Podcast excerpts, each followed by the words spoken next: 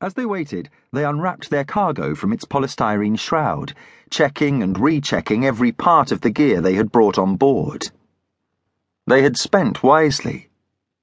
The shoulder held surface to air missile they had acquired was the latest Russian model, an SA 24 Grinch, one of the best in the business, its sophistication so simple that operating it was easy enough even for ragheads. One as a spotter, the other the shooter. And, as they waited, on their tiny iPhone screen, the red marker of Speedbird 235 began its crawl across the map towards them. The Airbus was climbing, its twin CFM engines burning 83 litres of fuel a minute through the crystal air of the winter night. Soon they were crossing the coast, slightly to the south of Ostend, and even as they passed into the dark embrace of the North Sea, the pilots could see the gentle glow of the English coast more than 60 miles away. The flight would be short, a little over the hour, cruising at 22,000 feet before descending and flying almost directly west along the Thames estuary and across London to Heathrow. God's light, the captain whispered as the lights of the English coast began to emerge on the horizon like a thousand candles being waved in greeting. On a night like this, a man could gaze all the way to heaven. Carl was a family man. Four teenage girls, and crammed into the aft hold was a bulging bag full of presents he'd grabbed in a frantic half hour through the crew duty free at Brussels. Every year as they grew older, the struggle to find something they appreciated got more difficult, but he didn't complain. All too soon they would be gone. Damn. It was the last flight of the day, the milk run. There were 108 passengers on board, two pilots and five hosties, making a total of 115 on the manifest.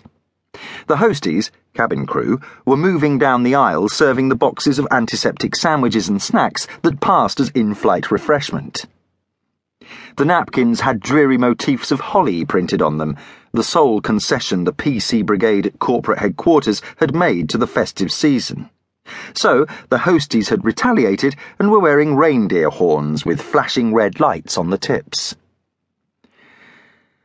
Time to make an idiot of myself, the captain muttered as he rose from his seat and pulled a Santa Claus hat over his head. But Carl, you do it so brilliantly, Brian, his first officer, replied. Just make sure you don't crash the bloody thing while I'm gone. Haven't done that in almost months, Brian said, smiling. The captain disappeared, but only for a few minutes. Not much scope for distraction on a short flight.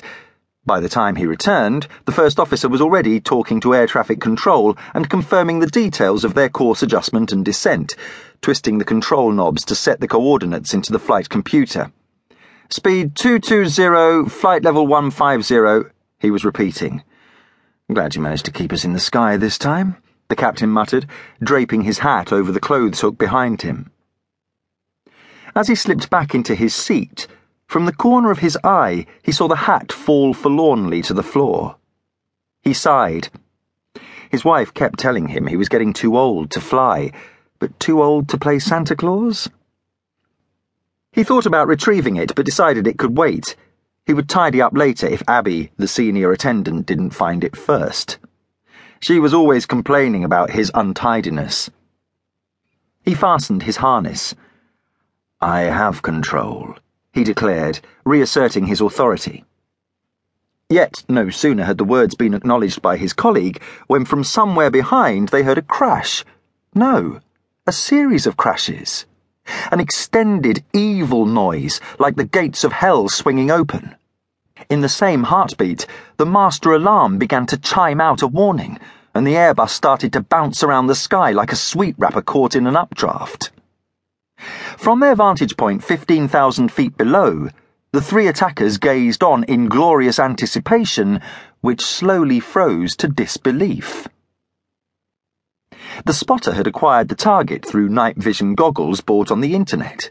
The skies in this part of the world were lonely at night, and Speedbird 235 stood out starkly against the clutter of distant stars. The Grinch was a one shot throwaway system, almost kid stuff. All the shooter had to do was